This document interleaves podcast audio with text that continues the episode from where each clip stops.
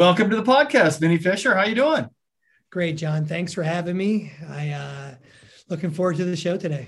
Yeah, I, I got to tell you. So the first we started out, I uh, attended one of your workshops that Roland Frasier put up, and that's the uh, Epic course. And then you gave away these books, which was False Profits and the CEO Mindset. Man, they're great, great reads, and they look so professional too. Man, awesome job. Thanks, buddy yeah, really, that's very kind of you. I hope that people read them and they look pretty. And so, actually, you know, what's funny is um, you certainly don't make a career being a writer, and I'm thankful to be a best-selling author in a couple categories. But what I I'm a marketer too. So what I did is I went and looked at the categories that I would be in and found rep like what were some of the themes of the best-selling books in those categories and i yeah. modeled coverings around that which is why then people like oh i really like the way this looks and it works. It yeah. worked. They look really professional. I've seen a lot of books out there that just like, hey man, they didn't spend any time on the cover, and the cover can make or break somebody buying it and put in their uh, cart for Amazon. Yeah, I'll tell you. I read a uh, when I started our first book, which is not one of those two. I um I remember reading an article that talked about a stat that nine out of t- ten people absorbing the front and back cover of your book believe they've read the book. That's a big stat. I'm like, whoa. Okay. And then one out of 10 get into the book. And out of those one out of 10, only one out of 10 of them finish the book. Well, I'm not going to pay them 10 cents per page like I pay my kids to read. So, exactly. or maybe I will because yeah. I just paid my daughter $37 for. Uh... What I learned from that is that it, you can't really bank the value of your book on whether or not people go through it all because that's really on the actual reader a lot of people just don't read anymore. We're a soundbite society. So you got to find some external outline value of what it is you're trying to help people do. And the ones who do it do it. And the ones the road is still very few traveled right? Yeah. So let's talk a little bit about your m&a journey and how that started and where you're at. I mean yeah. how many i mean you talked about this uh, on our previous phone call. You said hey, or, or a text. You said you know how many businesses did you acquire over the last 20 years? You know, so I'm thankful to have acquired businesses, but one of the things people don't realize about me is I'm an M&A lawyer, right? So okay. I've actually started my career as a business attorney and, you know, I learned the operations of businesses because I was brought in as a kind of like that general counsel to companies and probably had the privilege of helping sell somewhere between 50 and 100 of them before I even started being in my business career of doing it for myself. So I don't know, north of 100. 100? Okay. You've been in the process. I, I got a question for you. I got a buddy that's does bankruptcy. He's a bankruptcy attorney, and 99% of the business he does works for our restaurants. Wow. That what you saw eh, when you're selling a business? Well, what were the top trends you sell, saw when you so you know you were involved in 50 to 100 so i live in a little community just south of cleveland called akron ohio. And so northeast ohio as a category would be you know it makes up 40% of the gdp of ohio. The reason i'm telling you this is of that the majority of the GDP that it produces is in manufacturing. So, in my early days, the clients I represented would have been large manufacturing firms. And so that would have been my first run, would have been nothing in hospitality or retail, would have been all in. But I live in a world of consumer packaged goods, e commerce, and tech enabled companies so I play in a different space for the businesses that I do. And so the portfolio we have, we buy, we sell, we curate is in that e-commerce, tech enabled, the digital space. Yeah. When did you make that transition to this? I mean, uh, you t- M&A tax attorney, tax lawyer for many years. When did you start making this journey? I mean, I, that, part of that story is in False Profits and CEO Mastermind. Yeah. Yeah. I like, let's let everyone in a little bit. Yeah. So I was, uh, uh, as a young lawyer, I, I, I met a whiz bang internet kid who was doing an internet business and needed help. And I was our firm was helping him with stuff. In the middle of all that, him and his partner broke up. It was really bad breakup, money stolen, all kinds of junk. Well, when the dust settled, he asked me to be his business partner. And so I started to learn the internet as early as 2006. And I've been off to the run ever since and fell in love with the industry and the category. And have been buy, selling, and building ever since in that space since about 07. Yeah. What do you make? I mean, the buy selling that process of, you know, there's two kind of rules, and I've worked this out. Either you are going to bring as much profits out of the business as possible, like all the carve outs, or number two is you just give the seller their price and not worried about it because they, you know, the difference between a 3.0 multiple and a 3.2 multiple on a $5 million business is just a couple months. Uh, yeah, I think each deal has its own little um, rounding the edges to it, and so I think it depends. Like if if you're if you're putting all the cash up and taking it all out, then what promises have they made to you that you know you've made sure are correct? Sometimes you know you don't really have a crystal ball so how do you look backwards so the difference between 3 and 3 2 might not be a big deal but the difference between 3 and 2.0 might be a big deal. Yeah. so you might have paid a whole time multiple greater than what it's what the enterprise value really was worth. And so each deal is you know tricky. Like that you know there's a reason why only so many businesses have successful sales transactions. Um, you know, one of my most successful deals that we acquired into, we acquired half of a health nutrition company with no money into it, but took over growing it. And we have since quadrupled the size of this business. Um, and we invested all of our operations experience and expertise in taking the whole thing over. You know, we put a lot of risk into the capital resources of that thing. Now we look like rock stars, but in the process, you know, I, I, mean, that was a risky proposition. Sometimes just writing the check might be less riskier than putting in all the operational resources. Yeah. Was that the, is that the? Phytex Age Laboratories? Yeah. yeah. yeah. What kind, what kind of uh, uh, product is that? So and the reason I asked that, because I uh, talked to uh, Joe Valley over Quiet Light, and he's funny. He talks about he had a colon cleansing uh, product. Yeah, so supplementation. So we live in the uh, elderly care crowd above 40, right? So our two big players there are uh, ear ringing, right? The tinnitus, which is a ringing in the ear. So a supplementation around taking around the um, outward effects of what how that impacts your ringing in your ear, irritation, lack of sleep. Uh, and then we have a couple things like nerve pain, toe. We don't live in super mass market categories. We live in the next niche down, and uh, probably the market leader in three or four of those products. That company's probably going to do 45 million in revenue. When we took it over, it was doing about 15 million in revenue. Wow, that's amazing. And uh, that because of what? What did you look at? Say, hey, we it can be 45 when you saw it, or just a, it was a great opportunity the guy wanted out or they needed help. So I'm that is what I'm trying to get at with a lot of people I talk to is like, why are you buying this business? I mean, what do you bring to the table to get it to 45? Like that's what you see it. Yeah, so I've had the privilege to scale before this three three businesses into the mid eight figure category. So I knew what it took to get there. Okay. Um, but we know the health and nutrition space. We had already had one of our own in the mid eight figures that we ended up selling, and so we knew the space. And so he sought us out as an opportunity. We didn't seek him out. So this deal was knowing that we could help get it there.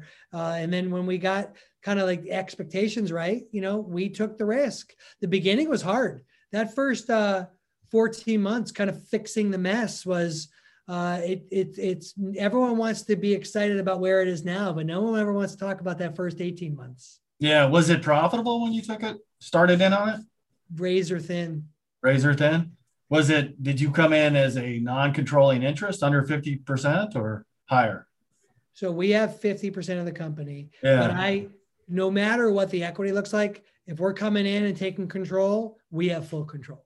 Yeah. So that was kind of a Marcus Lemonis. I, you know, I, even though if I own 5%, I'm in 100% control, right? There's a reason the business has got issues. We need to fix those. Yeah. We can't have multiple chiefs. So our team, we put one chief in place. I'm the chairman of the board. I don't actually have an operating role, but our we we we quickly put our own COO in, and um, the other business partner would have been in charge of all the kind of back office finances of it. And we went and did what we do, which is once an offer once offers are converting, your problem isn't it. The problem is the business itself and its operations. And we went yeah, and addressed all of those things. Yeah when I'm just curious about the relationship of this guy. Obviously, he was looking for your help. Was he also? Did he take a back role and just start saying, "Hey, yes, whatever you suggest we do," or was there a lot of head knocking while you did that process? You know, the funny thing with like coming into a business deal, even that that deal is no different than any other deal. You you create habits as a leader how you run things. So George is his name, who's the other owner, uh, would have had habits of being the guy who solved and created all of the problems in the business. So he was used to doing everything himself. So we had to work through a position and transition time where he would just run fast and make decisions versus like putting structure and systems in place. And so that's why I said that first 12, 18 months was tough. Like he'd go out and make a bunch of decisions that weren't necessarily good or bad, but just decisions. And some of them good, some of them not so good. And, and so we had to work through that and learn how to be each other's partners and trust each other. And so then there was a guy like me who stood on the wall for the three partners and said, Hey, this is the way we're going to get there and keep reminding them of how we get there and, uh, and, and, and, you know, and trust each other. We yeah. went into this knowing we could trust each other. And so I'm thankful to have been down the road with a, a, a large teams. And so I was able to guide both of them through it. So, uh, and, and here we sit uh, later with very profitable company um, that I think is going to hit nine figures. Wow. And $45 million. Uh, how many employees do you have? Uh, 27. 27 that's do you outsource a lot of that or just where's that no, they're all they're all full-time on our team yeah and is it uh, is that through amazon also or just strictly through your website or a mixture of both we have very little amazon we use amazon as more of a pickup strategy than we do as a primary strategy uh, one because of our our talents two quite honestly we probably are ones who buy into the theory that if they change their algorithm, do you have a business? And so um, we like the, the marketplace, but it's not a primary tool for us. Yeah. You know, the, re- I, the reason I asked that, I was buying some uh, supplements, uh, just some whey protein, and the number one uh, protein seller on on Amazon comes up to the Amazon provider. Amazon makes it, right? It's private label Amazon. What I encourage people, if you actually have your own channels and you have your own shopping cart and you have your own way to attract customers, Amazon's a great pickup strategy. So, you know, if you follow direct response statistics, you know, to get an offer to convert, you're less than 2%, right? So 1.84% of all offers convert. Let's assume you're competitive and you have one of those. Then of all of your conversions, two out of every uh, 2% actually make it through the order. So two out of every hundred get through all the way through your shopping cart. That means 98 people fall off along the way somewhere. And so Amazon's a great pickup strategy for some of those 98. And you can add 10% lift to your drop off, which means you're picking up uh, another four customers through your drop off experience. And so that's a big deal when you're looking at those numbers. So we use things like Amazon uh, and other marketplaces as a pickup strategy. Yeah, interesting. What kind of uh, business would you are you looking to acquire more businesses in that uh, nutraceutical the supplement space? Uh, yeah, we you know uh, we're we're actively we're actively in I guess pre LOI of what we call tuck-ins. Uh, there's a company that's got a product that I think we like. It's a more of a liposomal, and if it works out, I think it makes sense for them to um, to come in underneath us and uh, I think yeah, we're we're we're looking at that. You know, we're I think if you're in the buy sell category, you're always um, looking to buy and looking to sell. So uh, somewhere along the way, even Phytage will be acquired by somebody, and whether or not we're along for the ride with them or they completely take us out, it's a function of math and opportunity. So when you're in both sides of it, you're you you you've gotta you've got to be growing a business to the point where you'd be willing to buy it from yourself or why would you think anyone else would be willing to buy it? Yeah yeah. Well it seems like that would be an attractive target for what you have right now. 45 million dollars for a private equity firm. Absolutely.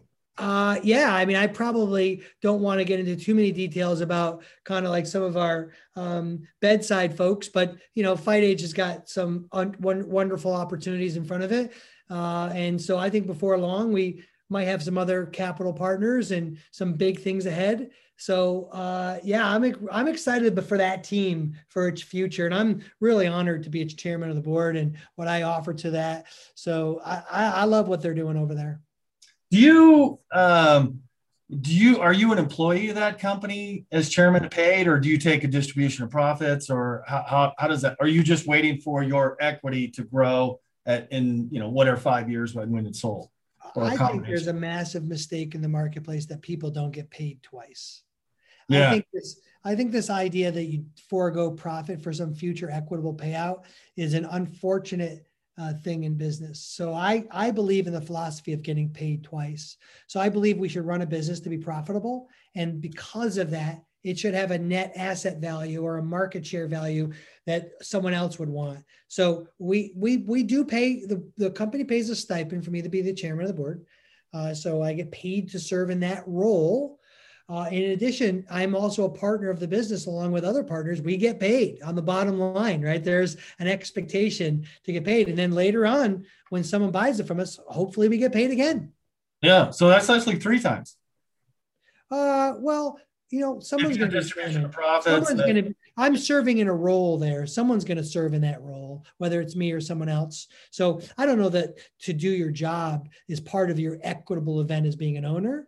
Uh, so I think that's just serving in a role. And so I take my job seriously as the chairman of the board, but I'm not a, an employee of the company. That's a, a board's position. Um, and you know, someday if they decide we, they want someone else in that role, uh, I think the uh, ownership team could make that decision as well. Yeah, fantastic. I got to ask you about Site Trust. Now, why did it, how does Site Trust? How did you get involved in this? This sounds like a hundred percent software where it just checks the credentials of the software, the IP address. What? How, how did you get involved with that? I created it. You created it. Oh, okay. Yep. How many users does it have now? Oh, you know, so we've parked some of that. It, it's great. I love what it does. I I actually, when I originally started that, I own a web hosting company and we had all the big data analytics flowing through. And so where we built the bones of that thing. But I always envisioned that one of my kiddos in our legal world would take that and run with it. So it's kind of sitting there incubating, being used as a free tool. And if one of my two oldest j- want to jump on that, kind of letting it there be like um, open source. And if we ever decide to go build some bones around it, I kind of have the tech enabled piece for one of them to run with it. Yeah. So let's talk about uh, fully accountable because this is the service that you do for, and you're strictly working with e commerce firms, right? So we say consumer packaged goods, e commerce, and tech enabled companies, right? So we live in that digital world. Yeah. And it's the size of the company should be, doesn't have to be, you know, like your ideal customer is what 2 million, 3 million. So if you're doing at least a million in revenue as a product company, then then you're too then you're not you're pre-ready for us. You need you have other issues you need to worry about. Yeah. But uh, I'd say our sweet spot uh, starts north. I mean, every company has its things, but I'd say the fastest growing sector for us is between three and 20 million. Uh, if you looked at our client base, but we serve anywhere from 1 million to 50 million. We have a couple of unicorns that are doing north of 50 million, two in the nine figure range, but they kind of grew up with us and we serve certain components in their business. And so they just don't want to get rid of us. Yeah. How, how does that work? Is that you're providing this service, which is definitely in one lane, but you've got expertise to grow a $45 million company. And plus, it's like, oh, well, if you need us for anything else, you know, does that always, do you guys have that conversation with uh, lots of your customers or at some point? No, we don't. So I, we we we own a portfolio of businesses, right? Those are they stand on their own. So like Phytage and even Inbox Experts and uh, SiteTrust and the like, they would buy services from Fully Accountable fairly, no different than anybody else. So that's true, right? We don't just kind of double dip and provide our stuff. It's a fair arms like transaction so that they get treated like a client. Um, but we don't really dangle Fully Accountable out there for other stuff. We just we just want to. Each business needs to stand on its own feet. Yeah, yeah, that's it's kind of where I was getting is because it sounds like you're, you're you're in your lane and like uh, you stay in the lane and do your best about that. So, what does inbox experts do? I obviously it's a very descriptive name. It you you can manage inbox type information and then your responses because if you're in marketing, you know the faster you respond, the more likelihood of getting a sale. Yeah, so it's all third party monetization. So, well, they that company does list management for companies that have large email uh, uh, subscriptions but primarily that's a, more of a lead gen so that the relationship that's really built is third party which is non-branded mailings of your asset list to other promotions. So help you make up revenue that you otherwise aren't making as a company. Gotcha. I mean that's uh jay abraham's three immutable laws. So if they're not doing that they're missing out on profits. Yeah, so lots of businesses in our world aren't doing that. So we're just thankful to be in a position where that team who does that uh, you know, kind of built its own little proprietary process of how they get that done really well. And uh, that's like one of their value adds as to how to offer that service to other people. Yeah. And how did uh, Roland, was Roland working with you before or knew you before, before he started asking you to coach and on the calls, the epic calls? Yeah. So Roland and I, you know, we were, uh, we were one of the original classmates of this thing called War Room that Perry and Ryan created gosh, it was early as 2009, 2010. And so Roland and I, as the only lawyers in that group, uh, kind of became fast friends. And, and I really love intellect. And Roland in every room is the smartest guy, right? Yeah. I, I took to Roland quickly and realized I just loved being around his intellect. And we both dream up business ideas all the time.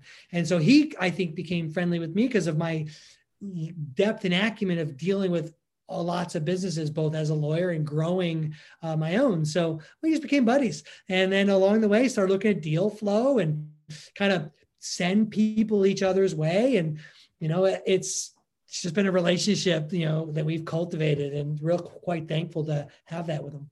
Yeah. Are you still in the war room mastermind? Oh yeah. Yep. Yeah. How much value do you place on uh, just synergizing, talking to other people that are successful and working businesses? You know, I, like, the reason I ask that is like, you know, every time I talk to Adam, he goes, man, he Adam will tell you, yeah, I, I didn't have the money. I paid for it, but it's made me 10 times back. So I, I, I think that, you know, one of the benefits to being in a, a in a group or to be accessible to people who are doing big things is they help you think bigger. And sometimes you got to pay to be in that room. And I think it's worth the investment. I don't think enough leaders spend money investing in themselves and helping to be and think bigger than they currently are. And so I'm thankful for groups like that that allow me to look under the hood and be around women and men who uh, are doing big things. And then I'm able to have the permission to dream bigger for the things I do. Yeah. I, I love it. I'm in a mastermind with, of course, the Epic Group, then also a mastermind with Alan Weiss on the consulting. I just, they do get you to think bigger because you could spend all your time focusing on one little things and they just give you this different perspective. You're like, oh my God, that was just a complete waste of time. Yeah. I mean, I know that everyone doesn't have access to Roland maybe the way I do, but I mean, I'll be in one dinner conversation over a glass of wine, sharing kind of some abstract ideas and he'll throw out an idea or two that are different than I'm thinking. And the next thing I know, I'm like, why wasn't I thinking like that? You know, it's it's amazing how one conversation compressed with some of the right people can unlock uh, things you're thinking about and, and, and help you clear up maybe a wrong strategy with a right strategy. So I think of that book, Good Strategy, Bad Strategy. Well, being around people who are thinking, even if they're thinking of other businesses, can help you clear up strategy. And so I love that part of it. Especially that a different perspective. Are you in any, any other masterminds, kind of war room stuff? Or? Yeah, so I used to operate and uh, curate my own, and then I kind of stopped that because of our portfolio of companies and our teams that I needed to invest in. But I'm a I'm in um, Founders Mastermind with Max Finn. I'm in War Room, obviously, and then I'm like kind of a um, a, a, a, facilitator or guest in some masterminds where I'm kind of the old guy now, like Roland, and so I get invited into these groups uh, to kind of be somebody that like uh, helps to offer value to the groups. I got a handful of those that I go to that I wouldn't say I'm a card carrying member, but I'm I'm I'm a regular in in the group. Yeah. Now your kids are following you in the entrepreneurial world. My oldest is. Yeah. How old are they? Sophie is uh 20. She 20? she is actually launched a successful not-for-profit uh, called Stop the Demand, where she's doing uh, kind of influencer work in human trafficking, and that thing is just doing quite well. Just opened up a store to kind of self-liquidate and fund costs for that. And in the process, decided that she wanted to open up an agency where she's doing social and traffic management for other people to kind of help provide uh, liquidity for her as she goes into law school. Wow. How much time does she spend with you to to hear, you know, whatever the conversation is at the dinner table? She's that girl's she's a beast, man. She knows how to just constantly be around dad and ask her questions. She's like, Dad, people like pay a lot of money to be around you. And I get you all the time. I'm not, I'm gonna not forget that. She's always, I mean, constantly asking questions. Now we have certain parts of our, our personality that are similar. So we're always kind of knocking heads a little as I'm kind of pushing her to critically think but that little kiddo is is on it man i i wish i had uh, some of the tenacity that she has at her age i wish at 20 i had a better view of myself and not some of the wounds of shame because she's a beast and uh, she's she's doing great yeah, it's a blank slate. I kind of, you know, I've had those thoughts myself. Like, man, if I started out entrepreneurially, just starting a business or buying a business when I was at 20 versus much, much later, I mean, yeah. think about where you would be. I mean, just in a different uh, category of Maslow's hierarchy of needs. So I I spent a lot of my time as a result of that and where I am in my career. And, you know, Deb and I we've we've probably as poor kids have outkicked all kinds of coverages. So we're we're in this like legacy phase of our life, John, like where I'm building up uh, other leadership. And so I'm in this like subversive phase of my life. Like what's happened is like I'm stopped trying to win stages and put an influential light on me, and I'm building the teams around me as well as legacy of leadership. Yeah, that's a so you're being a mentor to others. Is that, I mean, it's official or is that just being in groups like Epic or, or where? Oh, yeah. You can't hire me to be your mentor. You can't like hire me as a coach. I do that for our organizational stuff, right? So all my time goes to my executive teams as well as uh, to the young people in our organizations. Yeah. Yeah. That's a beautiful statement. That's uh, giving back. Well, I'll tell you something. You, you, we've only got so many numbered days, as our buddy Kent Clothier says. So, you know, uh, if if one of the metrics is money, then you know, I feel like yeesh, that's that's one of them. There's other ways to measure wealth, and I'm I'm discovering and investing in some of those as well. Yeah, where are you at in this stage? Do you feel like uh, cashing out, or you just want to keep going as the way you're going right now? I'm I'm too youthful in my mind to think yeah. I'm in a situation that cash out feels a little bit like a retirement phase of life. So I'm probably a little youthful for that. Plus, I have children that are cycling into adulthood. So I don't have as many downward constraints of little people. So I've got a lot of energy for business. Um, I, am excited about the next 15, 20 years, to be honest with you. I, I, I have my health, my energy, my creativity. So I'm not any, I, I want to recognize value as to when a business is appropriate for cycling, but I, am as much in as I am uh, not in, in some of those things. So uh, I'm, I'm having a blast actually. Yeah. Hey, I got a question for you that you may be able to answer because of your expertise. Are you familiar with uh, Peter Thiel and that recent news about him having a Roth IRA with $5 billion in it because he it's self-directed and he was able to put some PayPal and some of their Palantir and some other his Facebook stuff in it and it just taken off. You know anything about that? No, but I know the strategy. When I was a young lawyer, I was the one advising on that strategy, so I'm not one bit surprised. And you know, uh, Deb and I would have assets that are structured like that, just not as substantial as he was able to pull off, but totally yeah. love the strategy. So, not fam- familiar with the specific story, but I understand the strategy. What's the question? Yeah, no, I was just curious if you were familiar with how to do that. Could you do uh, you know, acquire a business and put that into your IRA. Absolutely. So, um, really, I, I, I like a structure a little better than that. I as you know, so when I look at our overall master structure, you hear things like family back office, right? So Deb and I have our own family limited partnership, right? And inside our limited partnership, we would have a structure where our children have a legacy trust as one of the partners of that. And so we would be investing in uh, uh, assets that we're trying to grow and trying to build generational legacy with our family. In addition, Deb and I would use things like self directed and retirement benefits as a way to defer taxation. All of these are deferral mechanisms and how do you grow wealth without paying tax right? And so right, right. I, I, would look at that as one of the categories and it'd be pretty shameful for a tax lawyer not to be thinking about those things right? So uh, i I, uh, I do a lot of that. So real real like generational wealth building uh, requires you to uh, to hit head on tax deferral strategies. Com- uh, warren buffett likes to call it uh, compounding interest the magic of. I totally agree. And I'm thankful to have been not only educated with the opportunity to practice it for myself. That's beautiful. So what's next for you? Uh, more books? Uh, just you know, we love the coaching stuff on Epic for sure, but uh, acquiring other companies. Just I know you got an LOI or you're working on it. Uh, what's yeah, I'm next? I'm staring at it right here. Actually, it was before our call. Um, How, let me let me go back to this. How much uh, uh, energy do you direct to making sure that LOI is a conceptual agreement that is in place? Because it, I put all my energy right here, John. This is the business deal.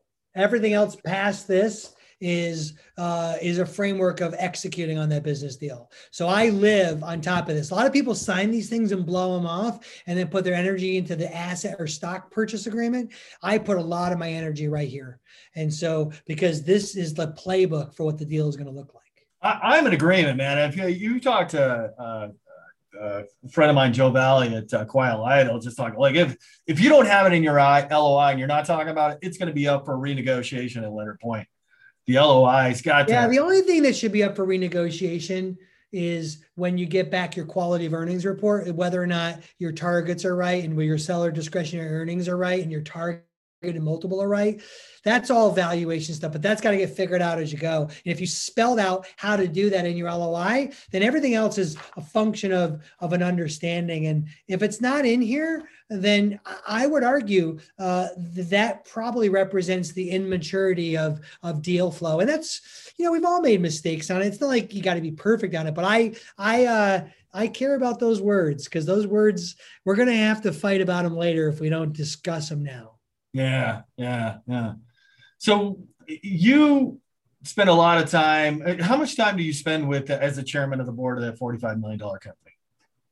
About an hour a month. Uh, that's amazing. God, I remember like three years ago when I was trying to sell my e-commerce company, which was a hearing aid company. So I know a lot about tinnitus. My brother has it. Uh, it kind of sucks because he's really loud in the morning. He came and visit me and he was really loud in the morning. You just can't hear what he's doing. Right. Uh, echo in his ear. And so yeah, I, the I ringing just like, yeah. yeah. yeah. Um, but when I tried to sell it, you know, I, it, it looked okay in some of the processes, but when I put it up to, I think it was Empire Flippers and through Quiet Light, they said, well, how much time do you spend on that per week? And they said, I told like 40, 50. He's like, that's too much. Do you got a lot of businesses out here where people have systems in place where they're spending an hour a week. So you need to fix that, which is all about uh, putting right people in the right places, putting systems in place. Yeah, you know, you can't, you can't, you have to accept the, some of the consequences that go along with having more than one job. And I, I don't, I've learned through some businesses that I've built and broke that you can't run everything. And um, in in my overconfidence, some might call arrogance. I thought I could do and run more things and be the lever puller. Well, the more level lever puller you are, uh, the more likelihood that there's greater single points of failure in that business. And so I work real hard. Maybe it's because I'm inherently lazy, maybe for other reasons, but I, I want to build up teams that are running it who care and wake up as much or more than I do to the going concern and it running. And so I'm thankful we've been able to do that. How, how did you discover that breaking point where you can't do all of that or make all those decisions? I well, I actually I openly discuss in the CEO's mindset. I broke that company that I wrote about, but I realized I was the lever puller. So I broke a 40 plus million dollar company, um, learning. Uh, I got a PhD in learning that uh, you need to grow a business beyond your shadow. And I was the lever puller in that business. And when I stepped away, that's what broke it. And so uh, it was an expensive lesson. And that's why I wrote a book to see if hopefully I can help people make a less expensive versions uh, uh of that same mistake. Yeah. You ever hear about that story about Michael Dell? Why, like uh, when he was a $50 million company and somebody came into him asking for get a refund on the Coke machine and he goes, Why are you asking me? He goes, Well, you're the only one with the keys to the Coke machine. and he tells that story and it's Michael Dell, direct from Dell. Yeah. That's I, good- I get it. And so I stepped away and handed the CEO's role off to somebody else. And he just wasn't prepared for it. Right. And that's on me. That's why I broke that business. And um, uh, I, I'm thankful. I without doing that though, I wouldn't be nearly the uh, leader I am today. Yeah. Well, I look, I appreciate you writing the books, the CEO mindset, the False Profits. I enjoyed them. And I, I know you could have a lot of other things to do. So I appreciate you being on this podcast today. Vinnie, thank you so much, sir. Uh, John, thanks for having me, buddy. And, you know, uh, if there's anything I can do for you, and if any of your listeners want, you know they can just write in a request we can create a way for them to get all of our resources. We want to help more people. So you know if you want to create a fullyaccountable.com forward slash you name it john or uh, name of the show we could create a place where people can sign up and get our resources that you know we don't want them to pay for but we want to help more people. So if that's valuable to them we'd love to do that. Yeah so i remember having a conversation with somebody on your staff and i don't remember who that was but i will talk to them and put an offer in you know whatever post i do about yeah that'd be great. We would love to do that and help more people. And you know if that does great. You know i uh, whether or not I'm building up crowns in heaven or whether or not it leads to more workflow. It, all of it is at the end of the day, we just we don't really believe you know hiding information that can help people win. If our mission is to double the profit margin of 10,000 companies we're not going to do that just by our service. We're going to do it by giving you all the tools to do it yourself as well. Yeah so where are you at with that goal? 10,000 businesses you know we're somewhere short of 500 and so when we get to thousand uh, paying clients we're going to be this huge thing and we're still only one tenth of the way there so the other part of that is helping businesses do it themselves and so they read our books take our stuff and do it I, I don't have a real way to track that part of the metric, but I got to believe it's hundreds, if not thousands, we've helped at this point. Beautiful. Well, we love it. I'll put that offer in any post I do on this. I really, Vinnie, I appreciate the time you spend with us. Yeah, buddy. Thanks for having me. All right. Thanks. Take care.